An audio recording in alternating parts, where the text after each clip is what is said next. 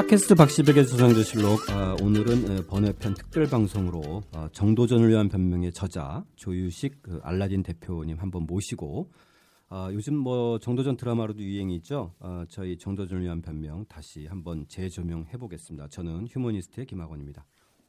예, 저는 만화 그리는 박시백입니다. 반갑습니다. 조유식입니다. 예. 자, 우리 조유식 대표님 잠깐 소개할게요. 경남 진해 출생이시네요. 어, 저는 뭐 그동안 오랫동안 만났지만 진해 출생인 그래도 진해 티가 나는 게 예. 진해에서 사실 뭐 두 살 때 올라왔기 때문에 아, 예, 예. 티가 거의 안 나지만 예. 제가 서울말 못하는 게 딱 하나 있어요. 예, 뭐죠? 서울 사람들은 선영이 네. 뭐 월요일 이러더라고요. 아 월요일. 네, 네. 월요일. 아, 아 맞아요, 맞아요. 선영이. 아, 맞아요. 저도 우리 조 대표님하고 얘기할 때 월요일 이런 얘기 많이 들었어요. 네, 아, 그러네요. 월간 말지 기자로 사실 그때 진짜 당시에 저도 기억하지만은 월간 말지가 저희 세대 때는 정말 대단했죠. 대단한 잡지였지만 거기에 우리 조 대표님의 그 기자로서의 글쓰기는 정말 압권이었어요, 그죠? 몸둘 바를 모르겠어요. 필명을, 필명을 날리셨죠. 아 그때 날렸죠 정말 이쁜 네. 흥미 관계 이런 쪽에서는 그 오인호 대표님이랑 네, 그 맞습니다. 외에도 이제 쟁쟁한 분들이 많았죠.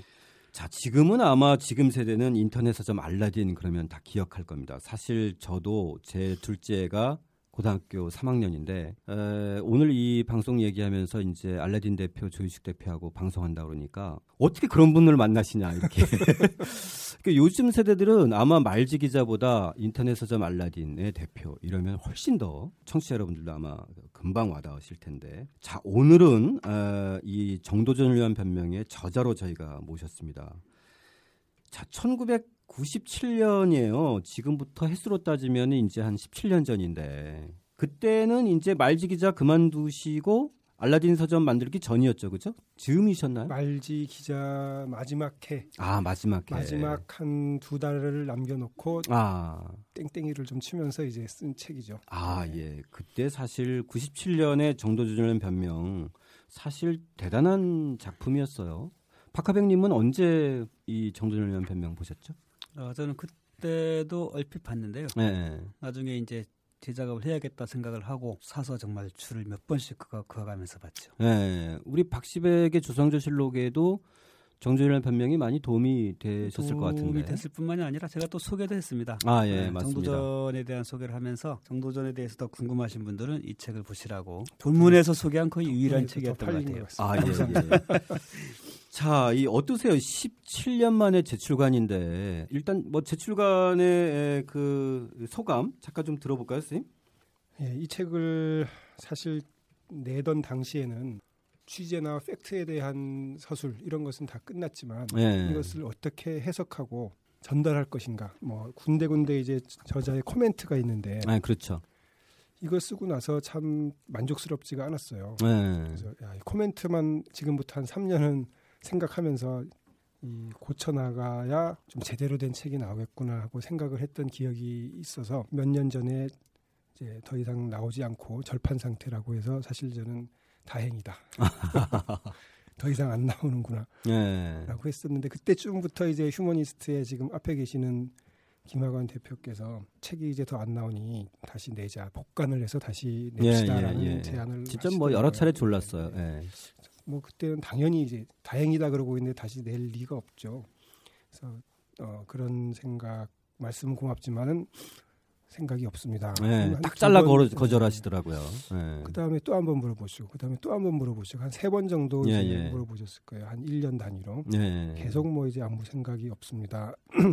라고 말씀을 드렸는데, 올해, 아, 작년이죠. 작년 예, 예. 들어서, 음, 여러 가지로 이제, 이제 저도 나이가 50이 되면서 네. 안 하던 일을 많이 해봐야 되겠다. 라는 차원에서 아 굉장히 반가운 네, 얘기입니다.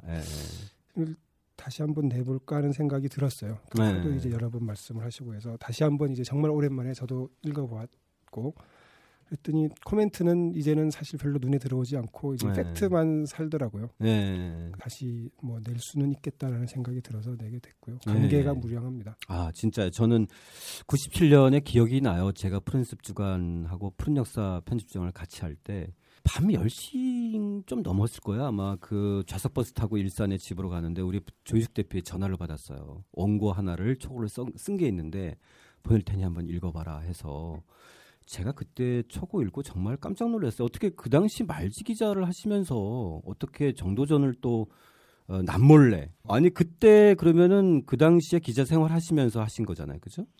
그렇죠. 근데 뿌리를 더듬어 네, 보면은 네.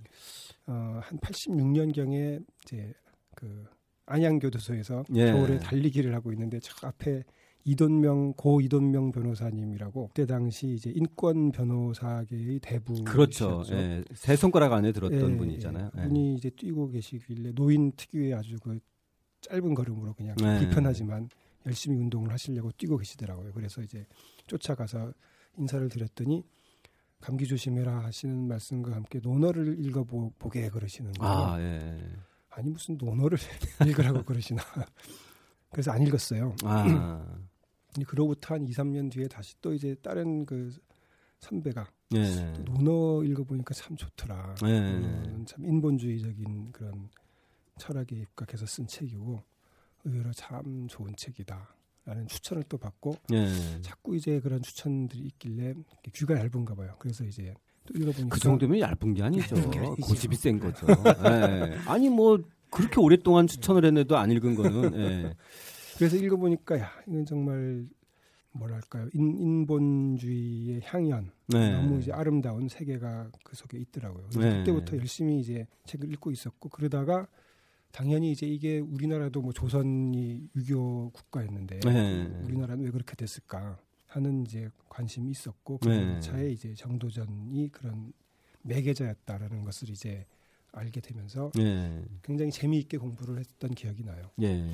자, 이그 집필 과정이나 거기에 관련 이야기는 우리 이제 이야기하면서 좀 더 듣기로 하고요. 저는 궁금한 게 이번에 낸 그 개정판 머릿말에 우리 조희식 대표님이 이 말이 인상적이었어. 저는 오늘 사는 우리는 정도전의 혁명에 적잖이 빚지고 있다. 이런 말씀을 추가하셨는데 자, 이 의미가 좀 뭔가요? 어떤 것을 우리가 그 정도전에 빚지고 있나요? 그러니까 조선이 고려와는 다른 굉장히 새로운 나라였다. 그렇죠. 예. 새로운 나라였고 음. 그 새로움이 지금 우리가 숨쉬고 있는 이 나라에도 연결되고 있다. 네. 이런 이제 생각인데요. 뭐 많은 분들이 그런 생각들을 하시겠지만 우리나라 사람들이 유별나게 좀 이제 민주주의가 저는 강하다고 생각을 해요. 네. 굉장히 활력이 있고 음. 음. 굉장히 역동적이고 예, 역동적이고 음. 이런 것이 뭐 갑자기 뭐 1, 1 20년 30년 전부터 갑자기 그러지 않았을 것이고 네. 뭔가 과거에 억눌려 있던 이제 것들이 한번 풀려졌기 때문에 그러니까 조선으로 넘어오면서 그 이전에 어떤 귀족주의나 그런 권위주의나 이런 것이 한번 크게 이제 타격을 받았다고 봐요. 그래서 예, 예. 어, 그 힘이 있었기 때문에 그 뒤에 지금 이제 좀 더 쉽게 그런 강한 민주주의가 발달할 수 있는 토대가 되었던 것 같고 또 이제 우리나라 사람들이 상대적으로 보면 일을 또 잘 하는데 네. 어, 굉장히 열심히 배우고 이제 상식과 합리가 좀 강한 것 같아요. 네. 다른 나라 사람들에 비해서. 근데 그런 것도 이제 고려에서 조선으로 넘어오면서 물론 뭐 완전히 사회가 일거에 뭐 탁 바뀌지는 않지만 어떤 상식과 합리를 강조하는 또는 이제 뭐 내세라든지 이런 좀 비합리적인 지금 기준에서 볼 때 비합리적인 비상식을 얘기하는 것들이 한번 정도전에 의해서 크게 타격을 받았다. 네. 뭐 서울 천도하는 과정에서도 이제 하륜이나 이런 사람들이 풍수지리 일가해가지고 그렇죠. 네. 주장을 할 때 풍수지리는 모르겠다. 네. 그런 건 뭐 맞는지 틀린지 난 모르겠다. 그러나 굉장히 합리적인 근거를 가지고 천도의 필요성을 주장을 하죠. 이런 것들도 굉장히 새로웠을 것 같아요. 네. 그 당시에 굉장히 참신하고 새로운 발상이고 그것이 많은 사람들한테 또 이제 인정받았을 것이고 그런 식으로 그 한 600년 전에 한 번 이 그 권위적이거나 또는 이제 비합리적이거나 이런 것들이 한번 크게 제압을 받았기 때문에 네. 뒷사람들이 또 상대적으로 그 일은 다시 하지 않아도 되었던 상대적으로 쉽게 발달할 수 있었던 것이 아닌가 하는 네. 점에서 크게 빚을 빚을 지고 있다고 생각을 해요. 자, 그 점은 우리가 좀 이제 앞으로 어, 4부에 걸쳐서 다루면서 좀 얘기를 나눠보기로 하고요. 자, 본격적으로 들어가기 전에 이번에 그 새로 발간된 복간된 책에는 우리 그 박시백 화백님의 추천사가 들어가 있는데요. 박시백 화백님은 한마디로 이 정도전에 대한 대중적 관심의 폭발은 바로 이 97년에 출간된 이 책 정도전을 위한 변명에서 비롯되었다. 라고 이렇게 아주 그 압축적으로 설명하고 계시는데요. 선생님, 그 당시 정도전에 대한 어떤 실록의 기록이나 아니면 관련 자료를 그 보시면서 그런 흐름과 이 정도전을 위한 변명의 어떤 그런 역할 이런 거에 대해 좀 언급 좀 해주시죠. 그 제작업을 시작하면서 고려사부터 시작해서 조선 초 과정 예. 어, 이쪽 실록을 이제 보다 보니까 어, 어쨌든 이제 제가 제 책을 작업할 때는 어, 앞서 이제 선행 연구자들이 연구 예. 평가를 적극적으로 수용하겠다라고 하는 생각에서 출발을 했고 예. 어, 보면서 그러니까 제 생각하고 딱딱 맞아 떨어지는 거예요. 그러니까 예. 보는 안목과 해석이 물론 예. 이제 어, 제가 많이 커닝한 측면이 많이 있습니다만 아, 예, 예, 예. 그야말로 이제 정도전을 한이 격변계 인물을 어, 당시 기록을 가지고 제대로 들여다보고 있다라는 생각이 들고 예. 또 무엇보다도 이 현장성이 굉장히 강 하다라는 인상을 받았어요. 예. 그러니까 뭐랄까요 좀 그야말로 활자에 사로잡혀 있지 않고 네. 같이 현장을 중계하는 것처럼 우리가 이 보는 사람으로 하여금 현장으로 안내하는 듯한 인상 네. 어, 이런 게 굉장히 강하다는 생각을 받았고 네. 아무래도 그것이 이제 말지 기자로서 갖는 기자 경험이나 그죠 기존에 이렇게 정도전처럼 그 유배 생활을 감옥 생활하면서 가졌던 이런 남다른 어떤 시각 이런 게 겹쳐 있지 않을까요? 그렇죠? 감정입이 많이 됐겠죠. 네. 자, 이 본격적으로 우리가 한번 좀 다루면서 사실 인상적인 게 프롤로그였어요. 예, 정도전 변명의 이 프롤로그, 이 최후의 최후의 날이라고 하는 이 프롤로그를 위해서 사실 가장 에, 정도전을 위한 그 재조명의 어떤 시각들이 가장 압축적으로 드러났는데 자 실록에 기록된 정도전의 최후의 장면은 음, 그 1398년 8월 27일 태조 실록에 이제 시작되는데 자, 이때 그 태조실록의 기록, 저기 우리 그 조 대표님 좀 얘기하시면서 좀 이 최후의 그 기록에 대한 이야기를 좀 한번 해볼까요? 태조실록 1398년 8월 26일 조에 보면은 정도전과 예, 예. 정도전의 측근이라 할 남은 심효생 등이 여러 왕자를 해치려고 하다가 뜻을 이루지 못하고 오히려 차단되었다 이렇게 되어 있죠. 그러니까 예. 먼저 정도전 측에서 이제 왕자들을 해치려고 하니 어쩔 수 없이 방어 차원에서 이제 처단을 처단했다. 했다. 이렇게 되어 있고 음. 또 이제 죽는 장면도 뭐 예, 그건 뭐 뒷부분에 네. 한번 우리가 좀더 네. 다루기로 하고요. 그러니까 어쨌든 이 이방원이 그 정도전을 처단했던 그 명분으로서 삼은 게 어쨌든 준영모와 같은 거네요, 그렇죠? 아 그렇죠. 예. 네.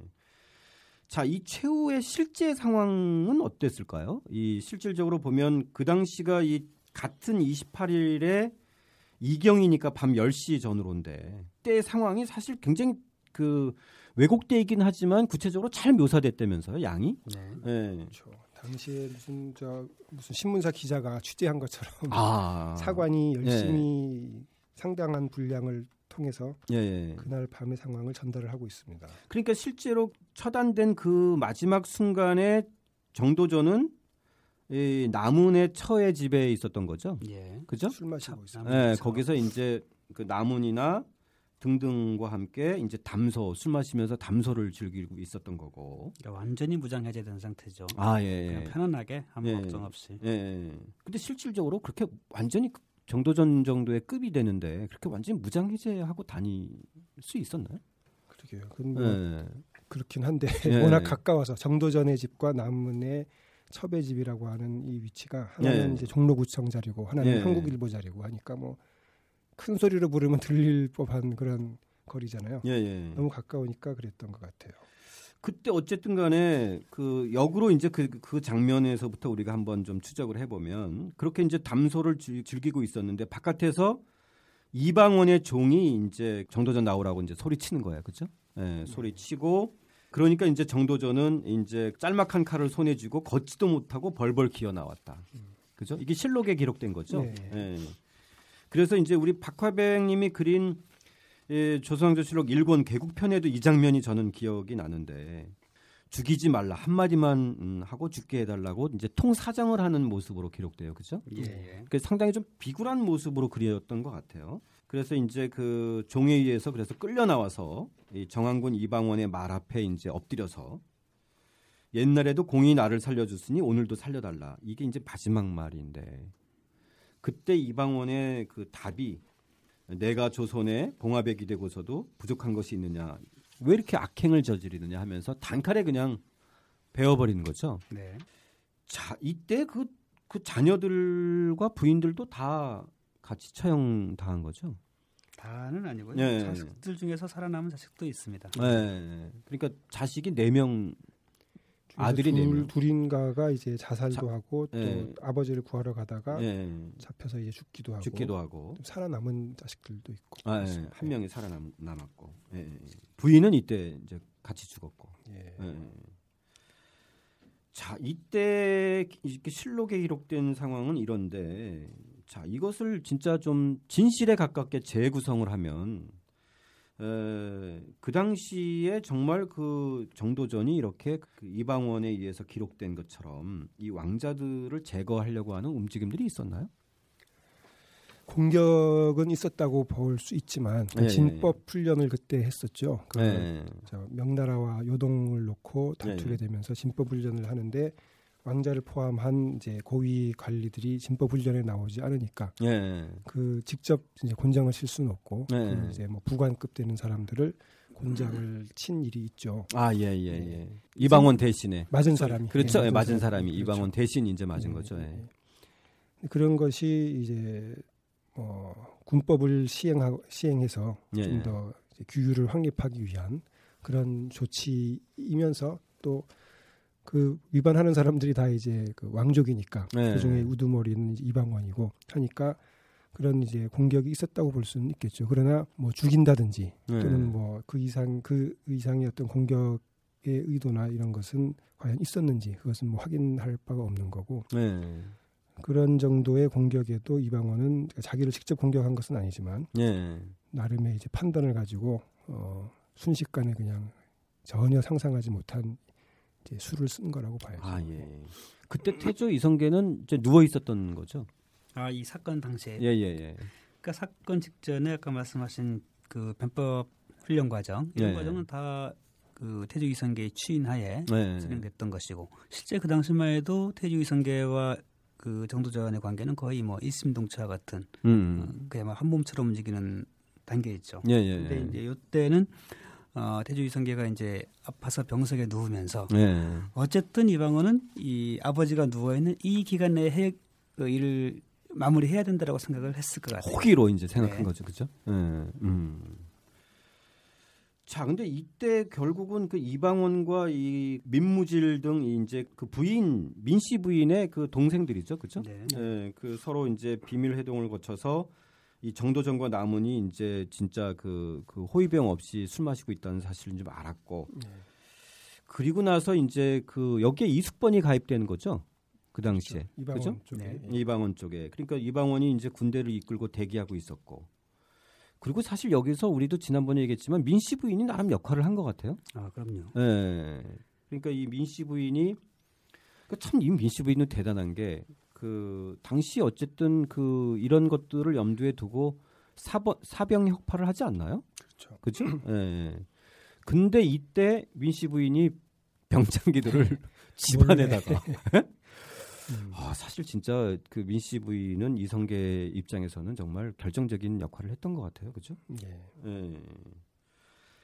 자, 그래서 이 그 이숙번의 군대도 결합하고 그래서 이제 이 가장 먼저 그 의흥 삼, 상군부 그러니까 이제 청사를 장악하면서 대궐을 포위하고 네. 이랬는데 사실 이때 이렇게 이성계가 이제 자기의 사병이나 또 그 이숙번은 정규군인 거죠. 네, 그렇죠. 네, 그러니까 사병과 정규군을 다 끌고 어, 청사를 장악하고 대궐을 포위하고 자기는 무리들을 이끌고 어, 정도전을 처벌 처벌하려고 이제 남문의 처집으로 몰려가고 네.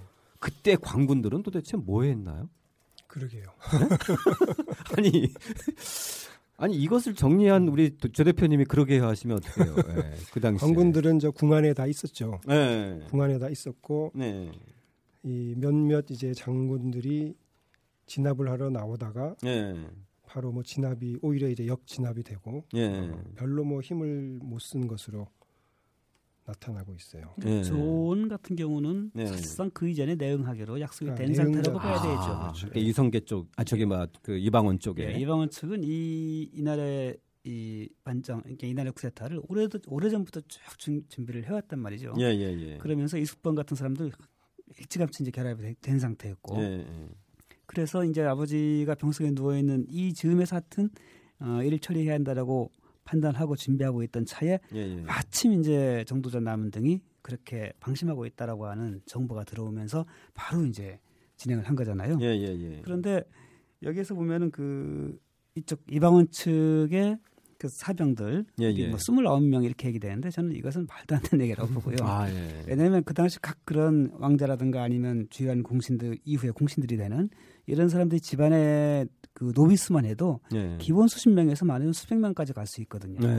예. 이들이 대부분 무장돼서 같이 나왔을 테고. 예. 이래서 이숙번 군사가 합류하기 전에도 이미 상당한 규모를 가졌을 거라고 저는 생각합니다. 네. 당시 기록에 보면은 이방원 측의 병력이 광화문에서 남산까지 말탄 군사로 가득 채웠다 이런 예. 그걸 보고 세자 방석이 이제 광군을 끌고 나오려고 하다가 나오지도 못하고 예. 있었다는 그렇죠. 예. 그 위험의 기세에 눌려서. 예. 그러니까 그런 이런 게 참 저는 그 이 조선왕조실록을 쓴 사관들의 재치라고 예. 생각이 드는데 예. 왜냐하면 어, 어쨌든 그, 이전 과정은 다 이방원 측의 진술에 기초해서 네. 어, 기록을 했단 말이죠. 하지만 음. 이런 식의 이제 힌트를 주는 거예요. 네. 그 묘사로 세자가 이제 음. 반격을 하려고 나와서 봤더니 말탄구사로 가득했다. 그래서 이제 포기했다라고 하면서 뭐라고 덧붙이냐면 실제는 그게 아니었는데 네. 참으로 하늘이 도왔다 이런 식의 기록을 덧붙이는 아, 거예요. 하지만 잘못 봤다. 네, 하지만 진실은 무엇인지를 누구나 알 수 있게 아, 이렇게 써놨다라고 하는 거죠. 간접적으로. 네. 네. 그러니까 그런 거 전후 좌우를 보면 이방원이 명부들이 내었던 것보다 사실은 이방원의 주도적인 면밀한 준비 이런 과정들이 곳곳에 드러나는 거네요. 아, 그렇죠. 그렇죠. 예. 우리가 사실 그 이후에 여러 가지 어떤 반정이나 쿠데타나 이런 걸 보더라도 사실 이방원처럼 이렇게 정말 주도 면밀한 것은 굉장히 드문 경우잖아요. 그렇죠? 실록에도 보면은 그 한두 달 전에 이제 하륜 하륜이 예, 예. 하륜이 외직으로 나가면서인가 이제 환송회를 할때 예. 일부러 이제 술상을 엎은 다음에 따로 이방원을 만나서 술상 엎듯이 엎으라고 이렇게 얘기하는 했다는 이제 기록이 있거든요. 예, 예, 예. 그것도 이제 뭐 공식적으로 공식적으로 이방원 측에서 상당히 전부터 이날을 준비했다는 간접적인 기록이라고 봐야겠죠. 네. 아, 그리고 이숙번에 대해서도 이숙번한테 이제 이런 어, 할 수 있겠는가라고 이제 얘기를 하니까 네. 이숙번이 아, 이까지 거는 손바닥 뒤지는 것 같다 이렇게 아주 자신만만한 음, 그런 태도를 보여주거든요. 그러니까 그 이전부터 쭉 규합이 되어 왔었고 실제 그 필요한 군사력 이것을 어떻게 조달할 것인가에 대해서도 다 만반의 준비가 돼 있었던 거라고 봐야겠죠. 예. 자, 이 당시에 사실 이렇게 제거를 하고 거의 다 이제 그 장악을 하고 새벽 4시기경이 되면 이미 이제 대세는 이방원으로 기울고 그리고 나서 이제 조정의 대신들이 새벽이 되니까 이 소식을 들고 몰려오는데 이 38쪽에 보면 이 유만수의 죽음이 좀 이렇게 흥미로워요.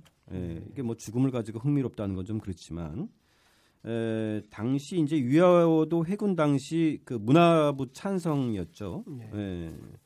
그러니까 그만큼 이제 그 해군 당시 그 정도 직책이었으면 그러니까 이성 저 이성계의 최측근이라고 보는 거죠. 네, 네. 근데 이제 그 유만수가 이 아들을 데리고 와서 이방원한테 엎드려서 이제 자기는 하루 아침에 이제 이방원의 편에 서서 어 나는 뭐 이날을 기다렸다. 근데 결국은 아들과 이 유만수까지 다 가차없이 척결되는 거잖아요. 네. 네.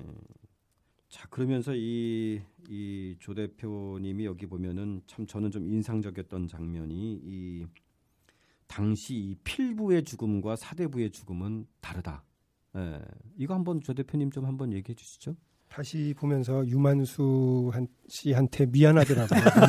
유만수 씨 완전히 그냥 그 인간적으로는 참 이제 안 됐죠. 그렇죠. 예. 그런데 예. 사실 뭐 이걸 사관이 참그 예. 유만수에 대해서 뒷사람들이 후세의 사람들이 이참 한심하게 생각하도록 써놨어요. 예, 예, 예. 일개 이제 평범한 필부로서는 얼마든지 이해할 수 있는 그런 모습이지만 예. 사대부라면은 이제 살 때와 특히 이제 죽을 때 이것이 일관되어야 하고 애초에 사대부가 아니었다면 모르겠지만 사대부였다면은 예. 이러한 이제 죽음이 얼마나 후세 그 사관들에 의해서 또 후세 사람들에 의해서 모멸적으로 취급당하는가 예. 하는 것을 뭐 좋든 싫든 우리는 확인할 수 있었, 있었다고 봅니다. 그러니까 여기 보면 천하를 근심하는 사대부가 남한을 근심하는 필부로 전락하면 역사가 그를 조롱하고 모욕하기를 상갓집 개 다루기 다루듯 하기 때문이다. 저는 뭐 그렇게 다루고 싶지는 않은데 이게 그렇게 다뤄지더라고요. 그 당시 역사 현장에서는 그렇죠. 그렇죠? 그러니까 지금도 그렇죠. 지금도 네. 과도하다 싶지만 그러나 네. 그것이 현실이라는 거죠. 맞습니다. 진짜 이렇게 에, 어떻게 죽을 건가? 예. 그러니까 이제 이 당시 선비나 사대부로 따지면 어떻게 살 것인가도 중요하지만 어떻게 죽으실 죽을 것인가에 대한 태도도 사실 엄청나게 중요한 것 같아요. 그렇죠. 그러니까 저희 박시백 조상조실록 이렇게 좀 하면서도 보면 어떻게 죽었느냐가 그 사람을 평가하는 기준이 되는 게 참 많았던 것 같아요. 예. 박하병님 그죠? 아 그렇죠. 예. 자 그런 점에서 이제 이 정도전의 그 이 최후의 과정을 우리가 좀 잠깐 좀 봤는데 이 정도전은 그 이후에 어떻게 평가되는 거예요? 이 보면 그 뒤로 쭉 이제 망고 역적의 대명사죠. 그냥 망고 예. 역적 하면 정도전이고 정도전 하면 망고 역적이었다가 예. 대원군 때 와서야 이제 그 복권이 되죠. 예. 그리고 그 뒤로 뭐 일제 시대 대한민국 시대를 거치면서도 사실 그 망고 역적 정도전 공식은 크게 변하지 않다가 예. 1970년대 정도 와서야 이제 학계에서 그 예. 한영우 교수님 같은 분들이 새롭게 조명을 하기 시작. 하는 정도였으니 아, 예, 예. 참으로 오랫동안 이제 억울한 세월을 보냈던 셈이죠. 그러네요. 이 그 이 태조실록만 하더라도 이 이방원이 차후에 왕이 주기 위해서 정몽주는 역으로 영의정에 추증하고 어, 충신으로 복권시키는 반면에 정도전은 그냥 역적으로 계속 이렇게 몰아가고 있는데 어떻게 보면 참 역사의 아이러니 아닌가요? 그러니까 이제 에, 조선의 개국공신은 자기가 조선의 그 3대 왕인데 예. 조선의 개국공신은 역적으로 몰고 그다음에 그 고려를 지킨 사람은 충신으로 가고 이렇게 이건 정말 진짜 그 시작이 또 이제 태종 때잖아요. 사실. 네, 그러니까 정몽주 죽인 사람은 이방원인데. 그러니까 예, 자기가 그 정몽주는 죽여놓고 정몽주는 충신으로 만들고 그리고 네. 심지어 이후에는 또 정몽주를 따르는 살인들이 네. 사실상 조선을 장악했죠. 네. 그렇죠. 그러니까 유교의 도통이 정몽주 이색 정몽주 이렇게 이제 네. 치잖아요. 네. 물론 이제 정몽주는 대단히 천재적인 사람이었고 네. 뭐 아주 정말 훌륭한 사람이었던 것 같아요. 나무랄 데 없이 그렇긴 하나 사실 정몽주가 유학 에 있어서 철학적으로 특별히 뭐 기여한 바가 있는가는 확인되는 바가 없죠. 사실은 오히려 이제 정도전은 뭐 뚜렷하게 너무나 이제 강력하게 그것이 확인이 되는데 그렇죠. 예. 그런 점에서도 뭐 참 도통이 정몽주 이색으로 간 것부터가 그렇죠. 굉장히 정치적인 해석이었던 음. 것 같아요. 이런 거 보면 그냥 쉽게 아, 정치적이다라는 수식어를 붙여버리고 많은 것 자체는 어떻게 보면 정치적이라는 수식어가 너무 편한 것 같아요. 네. 사실상 보면 진짜 이거 사실 엄청 논리적으로나 이성적으로나 이게 말이 안 되는 일이잖아요, 그죠? 그렇죠. 네, 네. 지금도 뭐 다 그렇게 알고 있으니까. 네. 자 그런데 그 그나마 정조는 삼봉집을 재출간했다고 하는데 그리고 자기가 탐독했다고 하는데. 네. 네. 그러니까 정조가 되면 정조 때가 되면 이 삼봉집을 정조가 탐독했다고 하는데 그 탐독과 어울려서 정조 때에는 좀 그 정도전에 대한 뭔가의 좀 그 재조명의 움직임이 좀 있나요? 영조 네. 때부터 이제 조금씩 그런 코멘트가 나오죠. 항상 네. 이제 정도전은 그 부정적인 코멘트와 같이 묶여 다녔는데 네. 영조 대왕이 이제 정도전을 코멘트할 때는 네. 긍정적인 맥락으로 코멘트를 하고 있어요. 네. 정조도 물론이고. 아, 예, 예. 예. 영조, 정조 대원군의 이제 대략적인 특성은 그 즉위 과정이나 이런 것들이 굉장히 드라마틱하고 네, 네. 또그 재위 기간 동안에 이런저런 이제 개혁을 많이 시도를 했었고 이런 점에서 정도전에 대한 관심들이 상당히 있었으리라고 예측이 되죠. 네. 그 대원군 때 이 경복궁 같은 걸 설립한 공을 받아서 이제 복, 공식적으로 복권되는 거는 대원군 그렇죠. 때인 거죠. 네. 네. 네. 자, 이 정도전에 대한 그 실록 이외의 평들을 한번 좀 잠깐 좀 짚어보고 넘어가죠. 이 이성계가 정도전에게 내린 글이 41쪽에 나와 있는데 이 이성계의 정도전에 대한 평, 어, 우리 그, 그조 대표님 잠깐 좀 얘기 좀 해주시죠. 네, 41쪽에 보면 에, 이 고려사에 나오는 기록인가요? 그죠? 정 이성계가 이제 예, 정도전을 예. 치하하면서 아니, 태조실록에 나오는 글이죠. 아, 예, 예, 예. 아, 태조실록에 나온 거네. 그죠? 네. 예. 에, 거기 보면 이제 뭐 어, 경서와 역사의 깊은 문제지까지 파고 들어가고 등등의 이 그 정도 정도전에 대한 그 이성계가 치하하는 글이죠. 예, 예. 예. 늠름한 재상의 풍채를 지니고 있다. 예. 내가 왕위에 오른 첫날부터 다 했다. 예. 자네가 이렇게 이제 되어 있죠. 그리고 예. 한 사람이 한 거라고는 정말 믿어지지 않을 정도로 너무 너무 다재다능했어요. 뭐. 예. 레오나르도 다빈치 형의 인간이었다고 해야 될까? 네, 악기도 자기가 만들고 네. 문덕곡 뭐 이런 조선 초의 악, 그 궁중음악 체계도 자기가 다 만들고 네. 뭐 진도도 자기가 만들어서 군사 훈련도 시키고 군사 음악 뭐 철학 시 이 모든 것들이 한 사람이 그것도 가장 바쁜 시기에 네. 다 해내잖아요. 이것도 맞습니다. 저희가 뭐 개국편에도 다뤘지만 그죠? 네. 네. 울트라 슈퍼맨이었나 봐요. 맞습니다. 보니까 그그 그 틈틈이 또 술도 좀 마시고 이랬죠. 술도 좋아해서 술도 많이 먹고. 그러니까요. 자, 이 이성계와 정도전은 뒤에도 우리가 좀 다루겠지만 이성계의 정도전에 대한 그 평은 저는 가장 압축적으로 표현했던 것이 삼봉이 아니면 내가 어찌 오늘 이 자리에 있을 수 있겠는가. 이 멘트 하나로 사실은 예, 예. 이성계도 사실 대단한 인물이에요. 그죠? 아무리 이제 정도전이 그렇게 다 했다고 하더라도 이런 표현을 아주 그 실제로 하고 그렇죠. 그게 그, 이성계의 제일 그런 그 장점이 없었다면은 그렇죠. 그렇게 될 수가 예, 없었겠죠. 보통 그릇은 아니었던 것 네. 같아요. 그렇죠? 예. 자 그리고 이제 그 뒤에 뭐 이세계 평이나 신숙주의 평이나 이런 것들도 등등등등 계속 나오는데 저는 여기서 좀 신기한 게요. 예, 예, 좀 이세기 평이나 이제 다른 정충의 평 이런 것들은 아, 다른 사람들의 평들은 당대 이게 그 정도전이 아직 실사하기 전의 평들이거든요. 예, 예, 예. 이제 신숙주는 이미 정도전이 그거에 이제 반역의 어떤 대명사로 낙인 찍힌 그렇죠. 이후의 평인데도 불구하고 예, 예, 예. 굉장히 긍정적인 예. 평을 내리고 있네요. 예, 예, 예.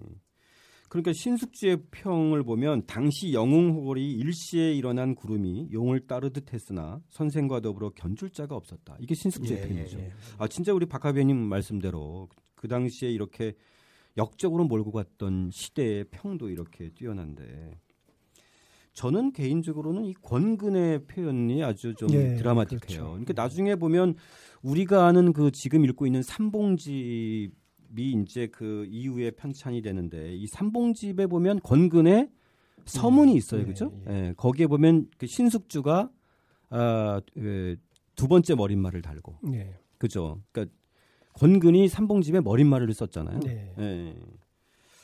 거기 보면은 이, 이 권근의 이 표현이 아무튼 뭐 압축적으로 표현하는 것이 이, 이 43쪽에 보면 정의로 모든 속을 채운 사람이다. 네. 아, 이 표현이 정말 멋있었던 네. 것 같아요. 저도 이 또 다른 대목에서 이제 권근이 정도전을 평해서 맹자를 계승한 분이다 이렇게 이제 평하는 네, 있어요. 그렇죠. 네. 중의적일 텐데 하나는 아까 좀 전에 얘기했던 도통, 예, 예. 맹, 공자, 맹자, 맹자 다음 우리나라에서는 정도전이다 이런 도통에 대한 얘기일 수도 있고 예, 예, 예. 또 하나는 이제 정, 그 맹자가 공자에 비해서 상대적으로 좀 더 애민 사상이 강하고 좀 더 이제 어떤 합리주의라든가 그 어떤 그런 것들을 강조를 했는데 예, 예. 그런 면에서도 또 이제 정도전의 특징을 그 포착해서 설명해 준 그런 멘트였다고 생각이 됩니다. 예, 예, 예. 근데 사실 보면은 권근도 이 당시 그 소위 말하는 이색 학당의 그 신진사대부 그룹 일종의 이제 에, 예, 반원 반파쇼 그룹의 그 매능장들 그죠? 예, 예. 그러니까 이제 어쨌든 그 당시 권문세족을 어쨌든 이제 권력 독점의 파쇼라고 얘기한다면 예. 일정하게 이제 그 당시 변화된 국제 정세 속에서 이제 반원 반파쇼 그룹의 어떤 그 그룹들 중에서 권근은 사실상 굉장히 온건 개혁이었고 그죠? 그렇죠. 나중에 또 이방원하고 같이 예, 예, 이제 활동을 하면서 가장 오래 이렇게 살아남은 사람인데 예. 그럼에도 불구하고 이 정도전을 이렇게 묘사한 거는 사실상 보면 정도전에 대한 이렇게 한편의 이렇게 그, 그 흠모 예. 자기는 그렇게 살지 못하지만 예. 뭐 이런 게 좀 남아 있, 쉽지 않았을까요? 그렇죠? 그렇겠죠. 뭐 정도전은 정말 보통 사람이 아니었던 것 같고요. 네. 몇백 년, 뭐 몇백 년 내의 인물이었기 때문에 네. 동시대의 사람들한테도 뭐 아주 강렬한 인상을 남겼으리라고 네. 봐야겠죠. 그러니까 지금 시대로 따지면은 거의 사실상 이런 평은 쉽지 않잖아요. 우리가 이렇게 그룹들이 나눠져서 그렇죠, 그렇죠. 그죠? 같이 있다가 누구는 적인데, 뭐 적인데. 누구는 뭐 PD로 가고 누구는 뭐 CA로 가고 이러는데 그, 그, 그 상대편의 예를 들어서 이제 그거하고 음. 비교 대상은 아니지만 상대편의 그 이 수장을 정말 자기보다 훨씬 훌륭했던 사람으로 묘사하는 건 사실 쉽지 않은 거만큼 그만큼 이제 정도전이 빼어났다는 것이기도 하고 또 그런 점도 있겠죠. 다 이제 동창생들이었잖아요. 그렇죠. 동창생. 예. 오랜 동창 동지였던 기간은 굉장히 길었고 예. 서로 적이 됐던 기간은 상대적으로 짧았으니까 예. 그런 것도 영향을 미쳤으리라고 봅니다. 맞습니다. 거기에 보면은 또 한편 이제 글도 빼어났지만 이제 말도 훌륭해서 정말 지금으로 따지면 정말 글과 말을 다 갖추고 있는 자, 이 정도전이 하는 일에 대해서는 뒤에도 좀 쭉 저희가 좀 살펴보기로 하고요. 자, 그 정도로 우리가 이제 정도전에 그 당대와 후대 사람들의 그 평들을 좀 보면서 자 이제 본격적으로 이제 그 일막 두 고려인으로 한번 들어가 보겠습니다. 자, 이 정도전은 경북 봉화 출신이네요. 외가는 단양인데 이 아버지 정은경이 좀 정말 독특한 인물이에요, 그렇죠? 솔로몬 왕처럼 뛰어난 평결도 내리고 아주 어려운 그 도둑 잡는 데서 도둑의 본심을 넘겨짚으면서 도둑을 잡아내는 일화를 보면 굉장히 두뇌가 뛰어났던 인물이었던. 예, 예. 이 정도선의 태어나는 과정에서의 그 야사도 흥미로운데요. 이 그 이 정은경 아버지 정은경이 이제 젊은 시절에 이제 관상장애를 관상쟁이를 만났는데 어, 10년 후에 결혼하면 재산감의 아들이 나온다 해서 예. 이게 야사긴 하지만 음. 진짜 10년 동안 금강산 수영을 하고 돌아오는 길에 이 단양의 우시 소년을 만나서 결혼했는데 정도전이었다. 이게 좀 야사 기록인가요? 그렇죠. 이거는 그 야사 상의 기록으로 기억이 됩니다. 출생에 관해서는 정확한 기록이 없을 거예요. 네. 어쨌든 간에 이 아버지 정은경은 그러니까 이 당시 보면 고려 마을의 상황으로 보면 권문세족이나 뭐 이런 그 중앙 사대부가 아니라 지방의 향리 출신이네요. 네, 네, 그렇죠. 네. 그 아버지 이그 정은경의 그 조상 세대도 다 비슷한. 네, 오대조가 호장을 지냈다 이렇게 나오니까. 예, 예, 예. 향리 향리 집안이었다고. 예, 예, 예, 예. 아버지 때부터 이제 서울에 저 개경에 진출하기. 네, 과거 급제를 이제 해서 어 이제 개경으로 이제 진출해서 벼슬에 오른 형부 상서까지. 네. 그랬는데 아무튼 이 아버지가 상당히 청렴 결백하고 어 그 다음에 아무튼 재물에 관심이 없었다. 이 당시 보면 이제 이제 부인들은 되게 골아픈 거죠. 그렇죠? 그러니까 참 청렴결백한 선비는 에, 집안으로 따지면 상당히 이제 불행. 그렇죠. 그렇죠? 무능한 남편. 자, 근데 이 아버지가 대단한 게 이 그 어쨌든 서울로 올라와서 가족들을 데리고 와서 이 정도전을 이제 그 이세각당에 보내는 결정적인 역할을 하는데 이 정은경 아버지 정은경과 함께 우씨 부인도 좀 독특한데 서울 출신이네요, 그죠? 예. 예? 그 우연인이라는 선배와 그 첩 사이에서 태어난 딸인데 에, 이 우씨 집안은 상당히 명문가 집안이고, 그렇죠. 예. 우씨 부인은 서울 출신이고. 이 예. 부분도 그런데 역사적으로 사실 정확하게 그, 그 우씨 집안인지 예. 다른 우씨 집안인지에 대해서는 지금 확인할 바는 없죠. 아, 예.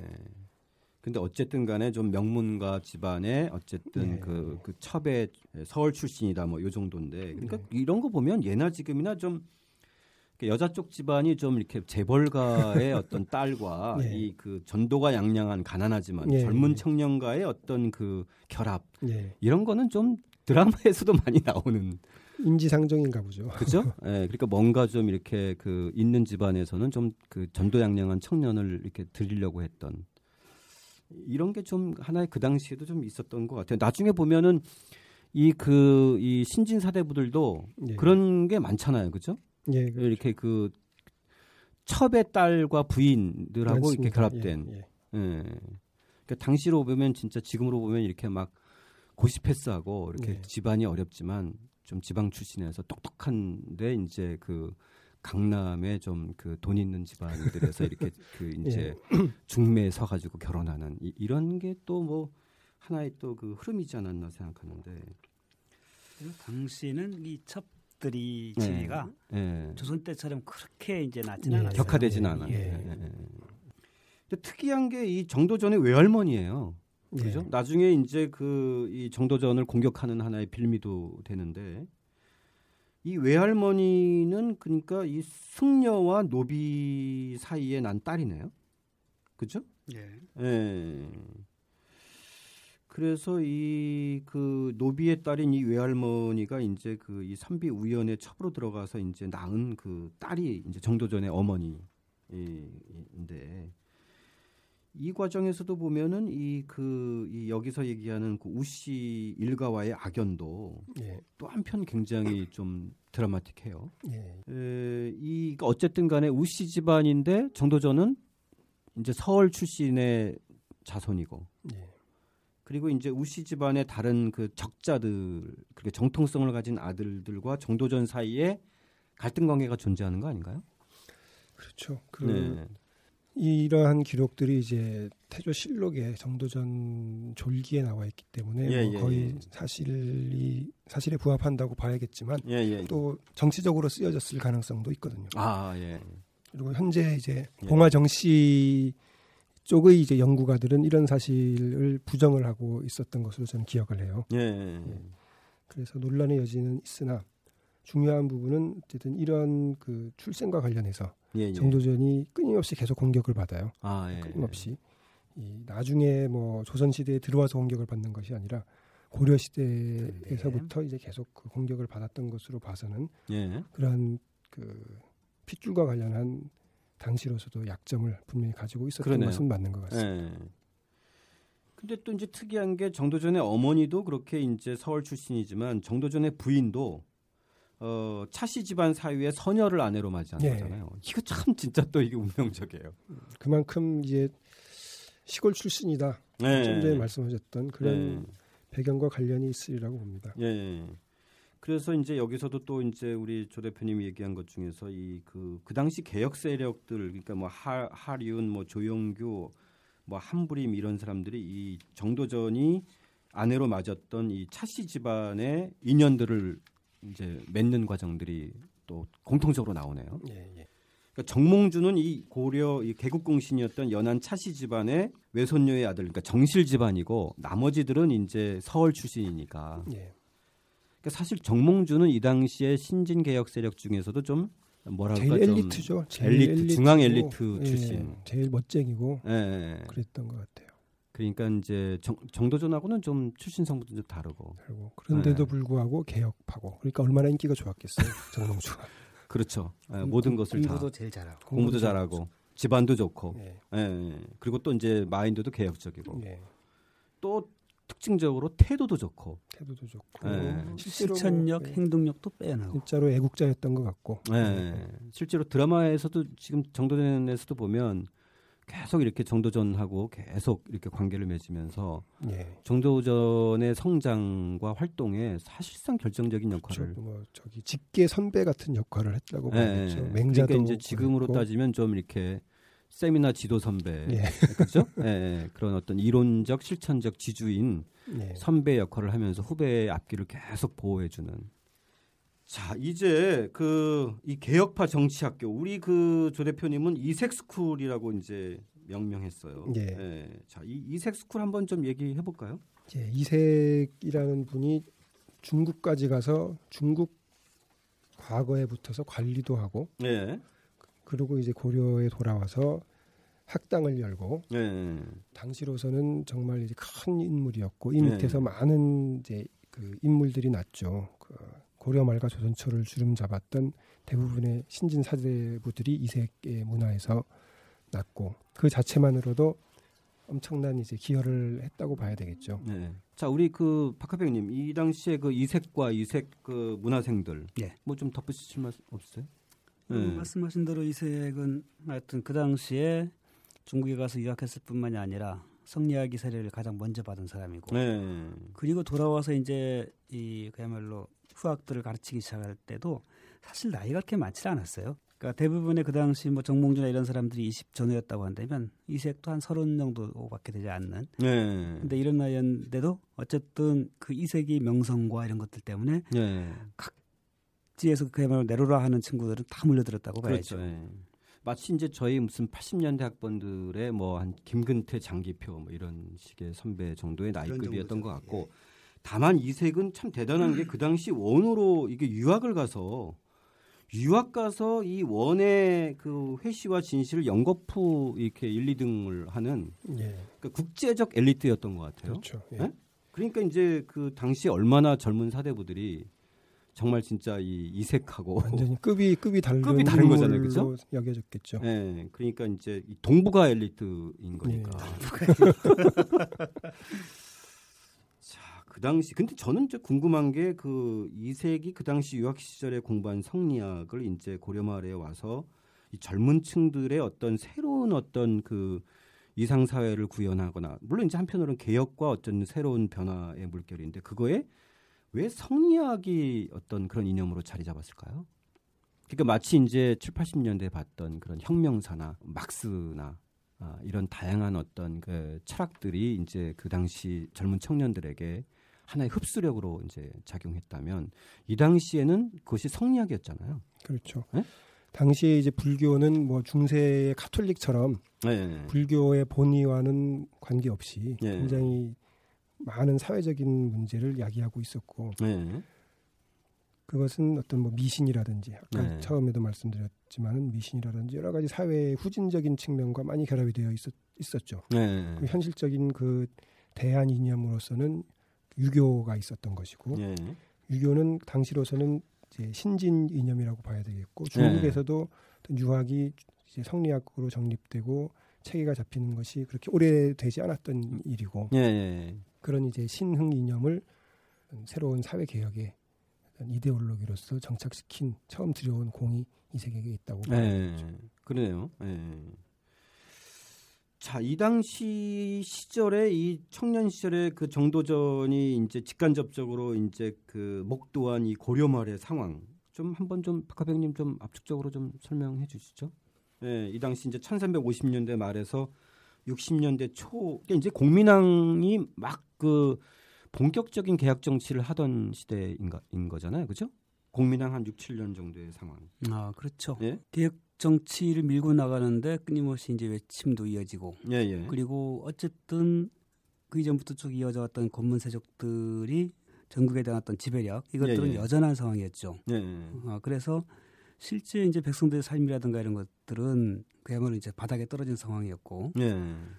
음, 그리고 이제 중원에서는 이제 명나라가 새로 일어나면서 예. 어, 기존의 지배자였던 원나라를 대체해가는 어, 이런 상황이었다라는 것 때문에 이제 국내 정치에서는 당연히 그 이전에 친원파들이 이제 주류였었는데 새롭게 예. 이제 이 성리학적인 사고를 받아들인 어, 젊은 세력들에게서는 어, 원나라 세력을 배제하고 이제 명나라와의 사대 관계를 형성하면서 어, 새로운 세상을 건설해야 된다 예. 어, 이런 생각을 갖게 된 시점이었던 예. 것 같아요. 근데 사실 우리가 이 공민왕을 보면 나중에 이제 무슨 노국공주 때문에 상당히 폐륜적인 상황을 몰고 가지만 사실 이 당시 고려 말의 상황에서 공민왕의 개혁 정책은 그것만 보면 상당히 획기적인 거 아닌가요? 그렇죠. 그렇죠? 예, 예. 예.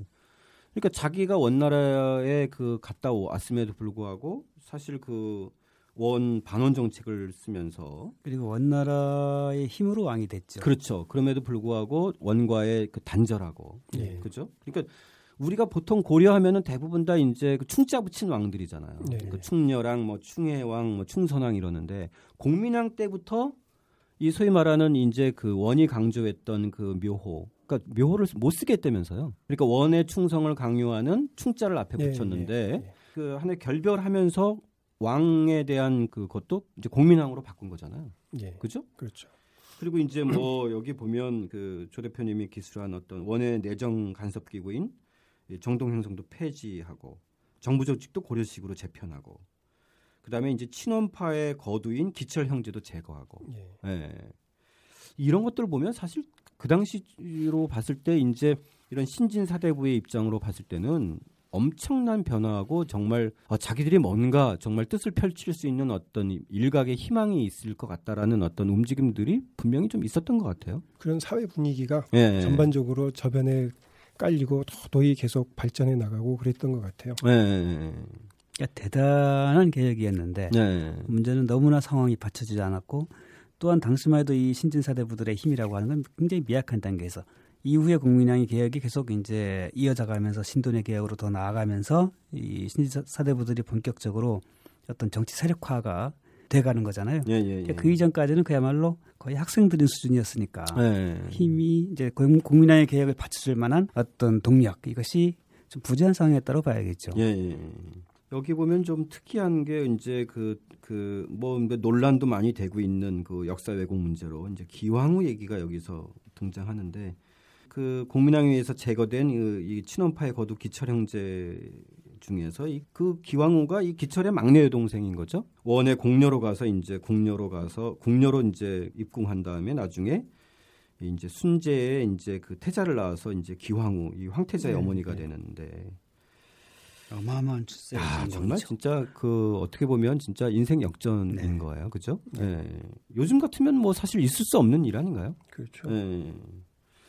이때의 나이가 정도전이 이제 그 10 대에 접어든 전후 나이네요. 네, 네. 그렇습니다. 네. 자, 그리고 나서 이제 저희가 정도전과 함께 이제 새로운 개국의 주체가 됐던 또 하나의 인물 이성계로 넘어가는데요. 자, 이 이성계 가문의 정치적 등장의 계기가 이 공민왕의 쌍성 총관부 수복 작전인가요? 예, 그렇죠. 예. 자, 그 과정 조 대표님 잠깐 좀 이 이성계에 대해서 좀 얘기해 주시죠. 예, 이성계는 그 몇 대 조상 때부터 이제 함경도 지방의 호족이라고 봐야죠. 네. 원래는 이제 전라도 전주 쪽의 호족이었던 것인데 이제 네. 이런저런 사건 사건에 휘말리면서 이제 강원도로 갔다가 이제 함경도까지 오게 됩니다. 그리고 이제 공민왕 때는 이제 원나라의 지방 호족이면서 지방 관리 같은 성격을 띠고 있었던 것 같고요. 네. 그러다가 이제 쌍성 쌍성 총관부 수복을 수복 당시에 이성계의 아버지가 네. 이제 고려에 대응해서 성문을 열어젖히고 반란을 일으켜서 네. 고려로 돌아오게 되는 거죠. 예. 그래서 이제 드디어 개경의 중앙 무대와의 연결을 하면서 이렇게 가는데 이 이성계 집안의 이야기는 우리 그 박시백의 조상실록 개국편에서도 어, 박하백님이 아주 상세히 좀 다뤘어요, 그렇죠? 다만 이 그 이때 보면 이 그 이성계의 모습이 그 우리 이제 일권 개국편의 그 이성계의 모습 그러니까 개국편 아마 22쪽으로 기억하는데 이 앞머리는 밀고 뒷머리는 네. 길게 따은 이 최두변발 차림의 이성계의 등장은 사실 그 당시 그 고려 말의 중앙 무대에서 봤을 때는 굉장히 독특한 모습이었을 것 같아요. 근데 이 정도전 드라마에는 이성계가 그렇게 안 나와요. 아 그때는 이미 이미 그렇죠? 이제 좀 그렇죠? 초기의 모습을 바꿔서 그렇죠? 아, 그럼요. 예, 이제 장수로서 이미 자리 잡은 자리 잡은 이성계니까. 예. 이성계의 아버지 이자춘의 이 정치적 판단과 승부수도 또 다른 형태. 그러니까 정조전의 아버지 정운경의 어떤 그 승부수, 승부수라기보다도 이제 어쨌든 해안, 해안, 예, 해안 예. 이런 거하고 사실 좀 묘하게 그 비슷하게 매치가 돼요. 예. 예? 그래서 이성계와 정도전은 이성계 아버지 이자춘과 정도전 아버지 정운경의 이 모습이 묘하게 이제 오버랩이 되는데 그러니까 이제 어쨌든 그 이성계 정도전의 아버지는 그렇게 해서 이색 이색 학당에 이제 그 문화생으로 연결시켜 주고 이자춘은 이 수복 작전에 이성계를 합류시키면서 예. 그러면서 이제 자기와 그 자기 아들을 고려의 중앙과 아주 긴밀하게 연결시켜 주는 거죠. 그렇죠. 두 네? 사람 다 아버지 없는 아들은 상상할 수 없는 그런 결정적인 저 무대 전환의 계기를 마련해 주는 거죠. 참 진짜 대단한 아버지들이에요. 자, 이 1361년 이 홍건적의 침입으로 개경이 함락하고 이 공민왕은 아, 이때 안동으로 피신했네요. 그죠? 네. 사실 상당한 위기 상황인데 이 함흥의 이성계가 군사를 이끌고 동대문 방어선을 뚫고 개경으로 입성하고 서대문에서는 최영이 입성하고 네. 사실 이때 이 이성계와 최영의 이 동대문과 서대문의 입성은 고려 말의 이 무관들의 하나의 또 다른 명장면이었을 것 같은데 네. 그러니까 이성계와 최영이 여기서 첫 대면은 아닌 거죠? 이전에도 이성계와 최영은 대면을 하는 거죠. 그러니까 이성계가 이때가. 26살 때거든요. 아 그쯤이었으면 대면을 했겠네요. 네. 그래서 그 상승중간부 탈환 이후에 개경에 와서 몇 년을 있고 그랬으니까 네. 아무래도 하지만 뭐 워낙 흰내기였고 최준 예, 장군은 예. 당시에 그야말로 고려의 가장 중심적인 무장이었기 때문에 예, 예, 예. 서로 수인사 상은 아니었던 것 같아요. 아 예 예. 자 이 이후로 이성계는 정말 온갖 그 이 내부와 외부의 그 전쟁에 승승장구하는데 자 이 이성계의 좀 등장 과정들 그 박학병님 잠깐 좀 뭐 특별한 것들 좀 설명해 주시죠. 예, 뭐 말씀하신 대로 네. 어, 이성계는 그때 어, 쌍석 중간부 탈환 작전으로 처음으로 이제 이름을 알리고 그 네. 이후에 아버지가 바로 죽어요. 아 그래요? 그래서 그 아버지가 갖고 있던 그 지위를 고스란히 이성계가 이어받게 되면서 아, 어, 이후에 네. 다시 이제 지금 나왔던 홍건제어 이때는 이제 아버지가 없었던 때네요. 그렇죠. 그렇죠? 네, 홍건제 침략이라든가 이런 여러 가지 과정에서 이제 독자적으로 그 자기 세력을 이끌고 나가서 싸우게 네. 되고 이러면서 몇 번의 싸움을 통해서 하여튼 어, 나가면 승리하니까 네. 어, 오래지 않아서 했던 전쟁 영웅으로서의 그런 이름은 금방 높아졌을 것 같아요. 예.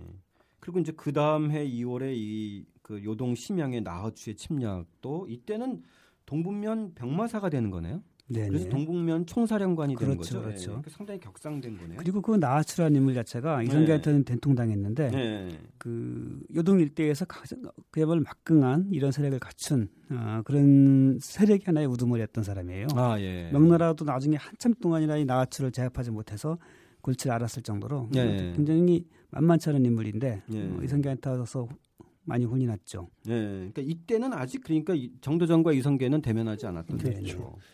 그리고 또 당시에 이제 눈여겨 봐야 할 것이 예. 이제 지방 호족이었다는 것. 예. 그 쌍성 총관부 탈환 이후에 예. 탈환 이후에 이제 홍건적과 싸울 때 사병 숫자가 한 2천 명 됐다고 하거든요. 예. 2천 명 됐다고 하니까 상당히 큰 집단인데 아, 그 집단이 군사력이에요, 그렇죠?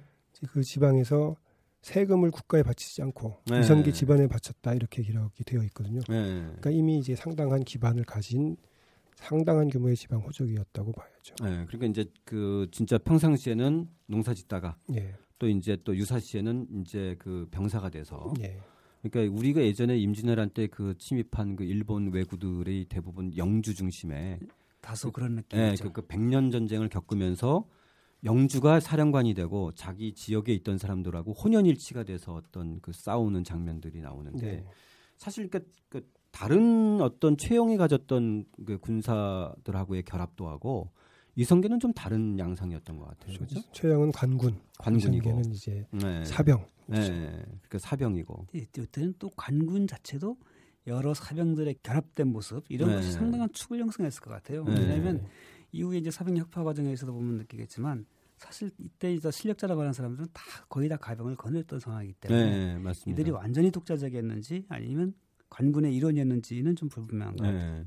그리고 사실 또 이성계가 그 자기 집안 대대로 보면은 이렇게 어쨌든 이게 전주에서 삼척에서 다시 이 함흥으로 가는 과정에서 보면 놀라운 게 우리 그 개국편에도 얘기했지만 170호, 예, 뭐 180호가 이렇게 따라가는 거고 그 이후에 거기서 이렇게 이제 그 틀을 만들면서 살아가는 것도 보면 평상 다른 식의 수령이나 그런 지구로 따지면 이렇게 도지사로 따지게 되면 정말 이렇게 그 결합도가 네. 정말 남달랐던 것 같아요, 그렇죠?